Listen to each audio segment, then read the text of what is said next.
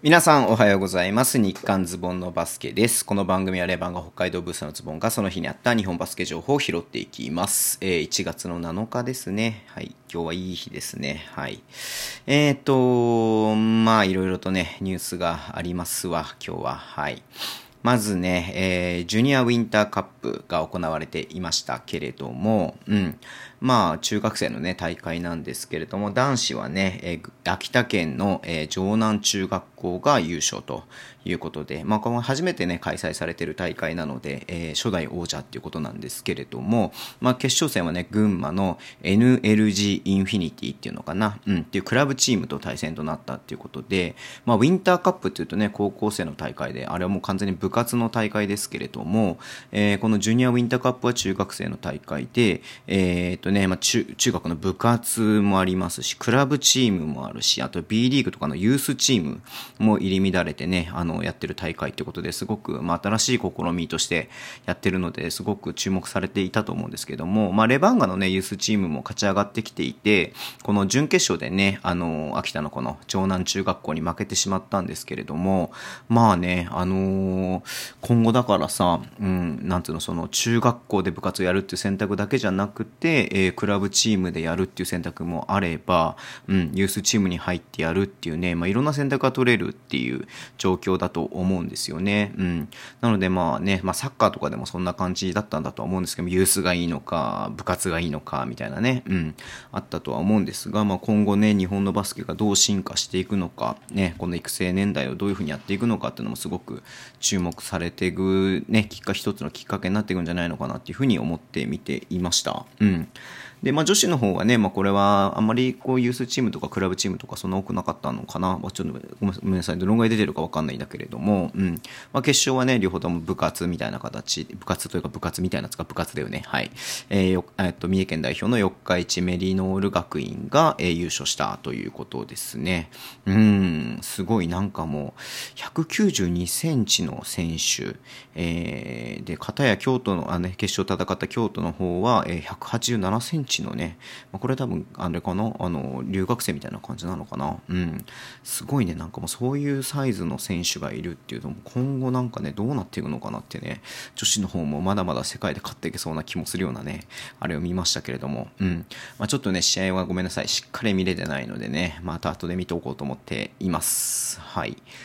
で、えーっと、あまり明るくない話題と言いますか、うんと、ね、コロナウイルスの関係なんですけれども、まず緊急事態宣言を受けてだと思うんですけれども、W リーグの方がね、え中止を発表しています、え東地区の、えー静岡大会と大田区大会について、開催中止しますということですね。うん。まあ、これが今週末、来週末で行われるっていうことですね。うん。で、まあ、2月の13日の春日部大会からの再開を目指して準備していきますよというふうに出てますけれども、まあ、どうなるかわかんないけれどもね。まあ、結構、まあ、緊急事態宣言が出てすぐに、えっ、と、まあ、判断したっていう感じですよね。まあ、大部分のチームが、えっ、と、なんていうの？あの、クラブクラブチームと、クラブ、クラブクラブチームじゃない、企業チーム、企業チームなんでね、うん、まあそう、プロチームもありますけれども、まあそういう判断になったのかなっていうふうには思いますが、まあ前もね、結構判断は早かったんでね、うん、まあ結構、さっきね、僕 YouTube ライブやってて、ダブルチ、ダブルリーグのね、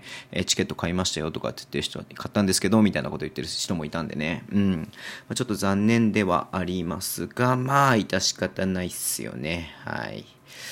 で、えっ、と、まあ、これもそうなんですけれども、B リーグの方ですよね。まあ、まず、ことの発端としては、えー福島ファイヤーボンズの選手が、えー B リーグのね、定期の統一検査で陽性判定が出ました。一人ね、選手が出ましたっていうことでリリースがあった後に、えーその後ね、奈良、バンビシャス奈良が、えー前節ね、えー福島と対戦していたので、まあ、今ね、この段階で多分、えーこう、ね、自分、奈良の選手が、え濃厚接触者に、え該当するかどうかは、今、調査中ってことになったので、まあ、それがね、はっきりしない中でね、試合するわけにはいかないっていうことで、1月の8日、まあ、金曜日の試合、えーアスフレとの試合は、え中止ということで、リリースが出ています。はい。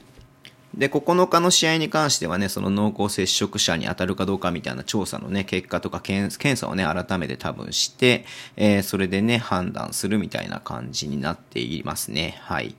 で、まあ、その後リリースが出たのが、まあ、福島ね、こう、選手全員が濃厚接触者と判断されたため、えっ、ー、とね、そのよ、9日、10日、えー、土日で行われる、えー、FE 名古屋との試合は、え、中止にしますということで出ていました。うーん。まあね、これもね、言っても仕方ないですしね、っていう部分はあるので、どうにもならないですけれども、うん。まあ本当にね、選手ファーストで、まあ、そうだね、まあそのまずの陽性判定を受けた人の回復を願ってますし、まあ他のね、何かこう、えー、と、コロナでねっていう風になると、うん、ちょっとね、あれなので、まあ本当に広がらないようにと言いますか、まあ選手の安全、スタッフの安全をね、やっぱ第一に考えてっていうことは間違いなく言えることなので、うん、まあその辺を重視してね、判断して、まあこれはこれでいい判断だとは思いますんで、ただまあ残念ですよね。うん、ファンとしては見たいなってなったと思いますんで、はい。まあこんなことはね、多分、まあリーグ、まあリーグ進めていく中ではあると思いましたけれども、やっぱりね、こんなけ、こんな感じになっちゃってるなっていうのがちょっと、まあ残念である、まあ残念と言いますか、うん、まあ仕方ないなっていうふうに思っていますけれども、はい。で、まあ合わせて B3 のね、えー、東京八王子からも、えー、陽性判定の選手が出たようで、えー、8、9、ま開幕戦に当たるんだったんですよね。B3 は1月のこのタイミングから始まるっていうことで、えー、っとね、東京エクセレンスとやる予定だったんですけれども、まあこれも中止ということで出ていました。うん、まあエクセレンスね、ちょっと取材とかさせてもらっていたので、えー、ね、リーグの開幕戦すごく僕は楽しみにしていたんですけども、ちょっとね、残念だなっていうふうに思っていますけれども、まあさっきも言ったようにね、本当に安全、選手の安全がね、本当に優先されるべきだと思いますので、まあ、これはね、ちょっと我慢しなければいけないなっていうふうに思っています。はい。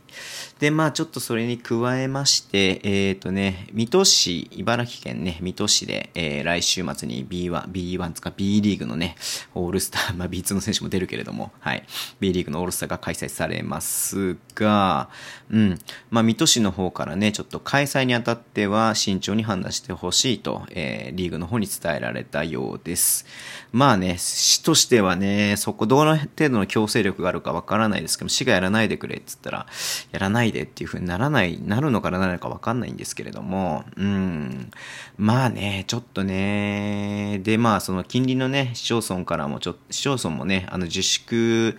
自粛や外出自粛自粛のね、要請が出たりとかしてるような市町村もあるみたいなので、まあ、YouTube ライブの中でも言ったんですけどね、まあそんな、ね、みんなが我慢して出ない中でね、よそから人がいっぱい来て、えんやかん、えんやかんやってね、こう、お祭り騒ぎするわけにもいかないなっていうふうにも思うので、うん、まあこの辺はね、ちょっと慎重、まあまさに慎重に判断してほしいなと。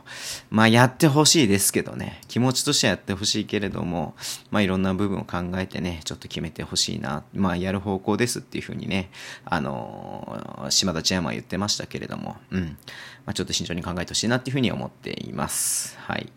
で、えっ、ー、と、契約系で言いますと、えっ、ー、と、シガーレイクスターズが筑波大学の野本選手を、えー、特別指定選手として契約ということでリリースが出ていたんですけれども、ちょっと面白いなと思ったのが、2021-22シーズン、まあ、来シーズンは、えー、プロ契約っていうことで出てるみたいなんですよね。うん。ちょっとこれが面白いなっていうふうに思って見ていましたけれどもね。うん。まあ、それだけまあ有望な選手なんでしょう。ちょっとインカレをしっかり見てないので何とも言えないんで申し訳ないですけれども。はい。いやー、ちょっとね、いろいろとこういろんな選手が、まあ本当なんか、なんか特殊のレベルも上がってんなっていうのはすごい感じてるので、うん。楽しみですね。はい。で、えー、あとは広島がね、マーク・セントフォートをね、えー、契約してましたけれども、対談ということでリリースがありました。まあこれは多分ね、あの短期でつなぎだったんだろうなっていうふうに思いますけれども、まあ、ケネディが帰化しているので、もう一人ね、外国籍取れるので、まあ契約のね、がまとまったってことだと思うんですけども、まあ B1 がね、えっ、ー、と23日までないので、うん、まあそれまでには多分もう一人新しい外国籍が入ってきて、えー、合流して、その節から出れるようになるんじゃないのかなっていうふうにはね、思って、えー、見ています。楽しみですね。はい。で、ちょっと時間があんまないけれども、ちょっと明るい話題としては、えー、ラプターズ、えー、渡辺裕太選手ですよ。うん。まあ、今日サンズ戦に出場して、えー、15分ぐらい、16分ぐらいかな、プレータイムあって、、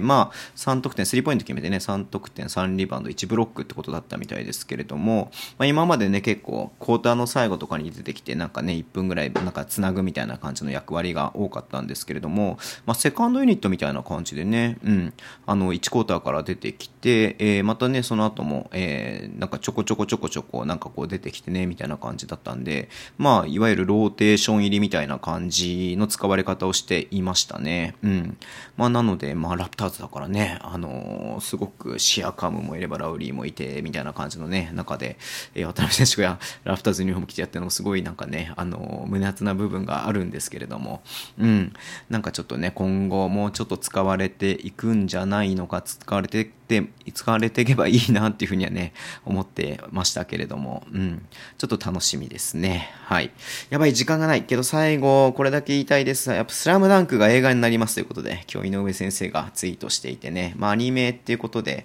新しいアニメですって書いてあったんで、全くの新作をやるのか、それともなんかね、本編のね、あれをやるのかわかんないんですけれども、まあ映画になりますということなんで、えー、ちょっと詳細はね、まだ全然出てなくて、まあサイトとかツイッターアカウントはできてはいるんですけれども、まあ、どんな感じなるかわからないので、楽しみにしたいと思います。時間がないです。はい。